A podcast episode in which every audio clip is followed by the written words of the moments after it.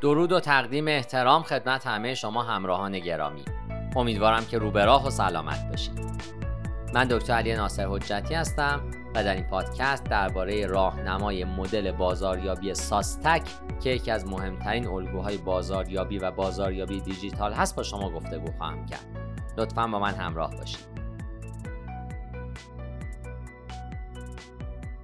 در صورتی که در حال برنامه ریزی کردن برای استراتژی های بازاریابی و کمپین های خودتون هستید و هنوز چیزی درباره مدل بازاریابی ساستک نمی‌دونین به شما پیشنهاد می‌کنم که به این پادکست به دقت گوش بدید. طبق نظرسنجی CIM مدل ساستک به عنوان سومین مدل پرطرفدار بازاریابی دنیا شناخته شده.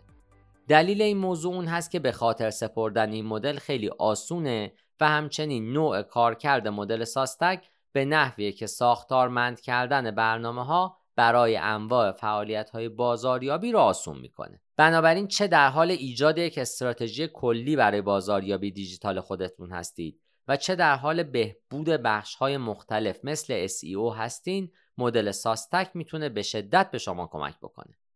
در این پادکست به بررسی استفاده از مدل ساستک در استراتژی های بازاریابی با در نظر گرفتن چارچوب مدل RACE می‌پردازیم. در ابتدا تعریف مدل SOSTAC رو بدونیم. مدل SOSTAC در واقع مدلی برای برنامه ریزیه که در دهه 90 میلادی به منظور کمک به برنامه ریزی بازاریابی توسط PR Smith توسعه پیدا کرده. این عبارت مخفف این کلماته. سیچویشن یا موقعیت و جایگاه یعنی الان کجا هستیم Objectives یعنی اهداف. در کجا می‌خوایم قرار بگیریم؟ استراتژی یا همون استراتژی؟ چجوری به اونجا برسیم؟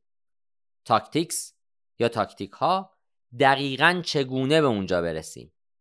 اکشن یعنی اقدام برنامه ما چیه؟ و کنترل یا نظارت؟ آیا به اونجا رسیدیم؟ مدل ساستک به شما یک رویکرد منطقی برای مواجه شدن با برنامه ها میده. همچنین این مدل به شما این امکان رو میده تا فرایندهای مورد استفاده در برنامه های خودتون رو مورد ارزیابی نقادانه ای قرار بدین. با استفاده از مدل ساستک و در چارچوب مدل ریس می‌تونین به عنوان مثال این سوالات از خودتون بپرسید. در چه چیزایی ممکنه ضعیف باشیم؟ آیا در تکمیل مناسب تجزیه و تحلیل موقعیت شکست خوردیم؟ آیا اهداف ما هوشمند هستند؟ آیا استراتژی و تاکتیک های مناسبی داریم؟ آیا عملکرد خودمون رو با استفاده از تجزیه و تحلیل های مختلف کنترل می‌کنیم؟ حالا که دونستیم مدل ساستک چی هست باید به سراغ استفاده از این مدل بریم. مهمترین مسئله ای که باید در هر مرحله از بازاریابی با توجه به مدل ساستک به اونها توجه داشته باشین رو بررسی می‌کنیم. این بررسی بر اساس چارچوب مدل ریس تعریف شده. این چارچوب برای استارتاپ ها، کسب و کارهای کوچیک و متوسط و همچنین شرکت های بین المللی مناسبه. دلیل این موضوع اونه که مدل ریس می‌تونه خودش رو با توجه به اهداف کوتاه مدت و همچنین بلند مدتی که دارین مقیاس بندی بکنه.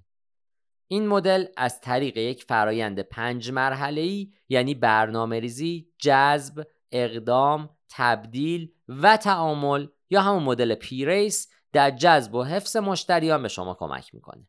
قبلا در خصوص مدل PRACE پادکست های متعددی در وبسایت زوپا گذاشته شده. چنانچه هنوز این مدل رو نمی‌شناسین توصیه می‌کنم که حتما اون پادکست ها رو به دقت گوش بدید. حالا به سراغ نحوه استفاده از مدل SOSTAC خواهیم رفت.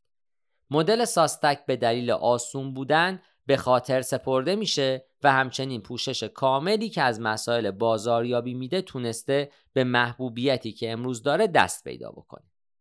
هنگامی که از این مدل همراه با چارچوب مدل ریس استفاده می‌کنین می‌تونین علاوه بر ارزیابی بازاریابی خودتون یک استراتژی مبتنی بر داده رو توسعه ببخشید که در جذب مشتریان بیشتر به شما کمک می‌کنه. در اینجا به نکات بیشتری برای استفاده از مدل ساستک می‌پردازیم. اولین نکته این هست که از مدل ساستک برای بررسی فرایندهای خودتون استفاده کنید. پیش از اون که ببینید که چگونه باید از مدل ساستک برای ایجاد برنامه ریزی بازاریابی استفاده بکنید پیشنهاد می‌کنم تا از اون برای بررسی فرایندهای برنامه ریزی و نحوه مدیریت بازاریابی خودتون استفاده بکنید درباره فعالیت هایی که شما و سازمانتون در اون خوب هستین به صورت نقادانه سوال بپرسید شاید شما زمان کم یا زیادی رو صرف تجزیه و تحلیل موقعیت می‌کنید شاید در تعیین اهداف سمارت یا توسعه استراتژی های مناسب با اونها اشتباهی مرتکب شده باشید یا حتی شاید مهارت لازم رو نداشته باشید در این صورت مدل ساستک به شدت به شما کمک خواهد کرد. بخش بعدی این هست که در سراسر مدل ساستک تعادل ایجاد بکنید غالبا برای تنظیم استراتژی ها زمان زیادی صرف تجزیه و تحلیل میشه. هرچند که همین میزان هم ناکافیه بهتر که اشاره مختصری به A و C یعنی اقدام و ارزیابی داشته باشید و اونها رو در بخش های دیگه هم بگنجونید. بنابراین به عنوان یک قاعده کلی تعادل محتوای شما می‌تونه بررسی بشه و همواره مورد توجه قرار بگیره. به عنوان مثال برای قسمت S 20 درصد، برای قسمت O 5 درصد، برای قسمت S 45 درصد و برای قسمت T 30 درصد که در مجموع یک المان 100 درصدی خواهد بود. بخش بعدی این است که موقعیت خودتون رو از طریق ماتریس تاوز یا TOWS موجود در SWT خلاصه بکنید. برای اون که تمرکز بیشتری بر تجزیه و تحلیل موقعیت داشته باشید پیشنهاد می‌کنم که از ماتریس تاوز موجود در تجزیه و تحلیل SWT استفاده بکنید. این کار به ادغام SWT با استراتژی های شما کمک می‌کنه. به عنوان مثال وقتی به S strength یا نقاط قوت می‌پردازیم وجود برند، وجود پایگاه مشتری و همچنین توزیع فعلی مهمه. وقتی به W ویکنس و نقاط ضعف فکر می‌کنیم ادراک برند، استفاده واسطه‌ای، تکنولوژی یا توانایی ها و حمایت کانال های متعدد بازاریابی باید تحلیل بشه. وقتی به اپورتونیتی و فرصت ها فکر می‌کنیم فروش مکمل، بازارهای جدید، خدمات جدید و همکاری با برندهای دیگه مطرح میشه و زمانی که درباره ثرد یا تهدیدها صحبت می‌کنیم انتخاب مشتری، شرکت کنندگان جدید، محصولات جدید رقبا و کشمکش ها و تعامل های کانال های ارتباطی و بازاریابی باید به دقت تحلیل بشه. طبیعتا وقتی به استراتژی های SO می‌پردازیم باید بدونیم که برای افزایش فرصت ها باید نقاط قوت خودمون رو بهبود ببخشیم. یعنی از استراتژی حمله استفاده کنیم. وقتی به استراتژی های WO می‌پردازیم باید بدونیم که مقابله با نقاط ضعف از طریق استفاده از فرصت ها به شدت باید مورد توجه قرار بگیره. در نتیجه برای ایجاد استراتژی حمله نقاط قوت ایجاد می‌کنیم. وقتی به استراتژی استی می‌پردازیم باید بدونیم که بهبود نقاط قوت به منظور کاهش تهدیدها برابر است با استراتژی های دفاعی که باید پیشه بکنیم. و طبیعتا زمانی که درباره استراتژی های WT صحبت می‌کنیم باید بدونیم که مقابله با ضعف و تهدید باید همواره مورد توجه ما باشه. پس ایجاد نقاط قوت برای استراتژی دفاعی در این مرحله مد نظر هست. در بخش بعد به سراغ اهداف میریم که اونها رو سمارت بکنیم و اونها رو به کنترل و تجزیه و تحلیل فرایندها متصل بکنیم. از اونجایی که بازاریابی دیجیتال به راحتی قابل اندازه‌گیریه ایجاد مدل برای قیف تبدیل به منظور تعیین اهداف می‌تونه کار عاقلانه ای باشه.